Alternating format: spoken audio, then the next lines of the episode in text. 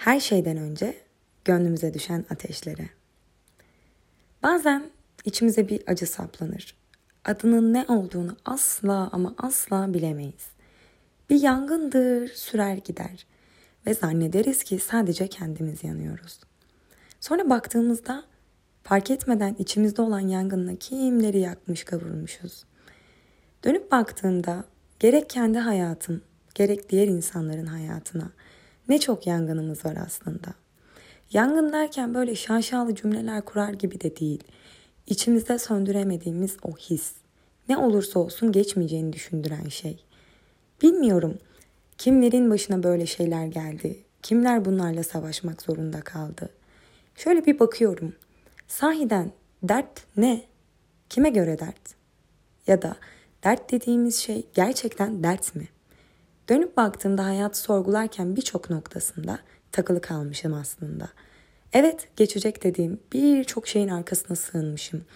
Üstünü kapatmışım, üstünü çizmişim, silmişim, birçok şey yapmaya çalışmışım ama olmamış. Sanki oraya oturmamış yapılanlar. Ve şimdi dönüp baktığımda her şeye rağmen iyi ki. Çünkü bu hayat keşke demek için o kadar kısa ki. Dilerim gönlünüzden geçen her şey önünüze nasip olur. Çünkü keşke dediğiniz her şey gün geçtikçe sizi yer, yer ve bitirir. Farkına bile varamazsınız. Sahiden keşke demişken bir şeye keşke dediğimizde sizce sonuç değişecek mi? Hayır. Sadece keşke deyip kendimizi üzdüğümüzde kalacağız. O yüzden bırakın keşkeleri. Evet, iyi ki yaptım diyebilelim. Şöyle bir bakıyorum.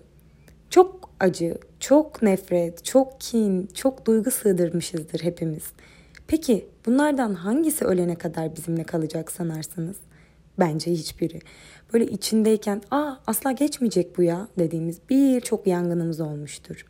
İşte o noktada zannediyorum ki hepsi geçecek ve hepsi geçti de aslında fark etmesek de. Bu sebeple size diyorum ki bu hayat iyi ki dediğiniz bir yer olsun.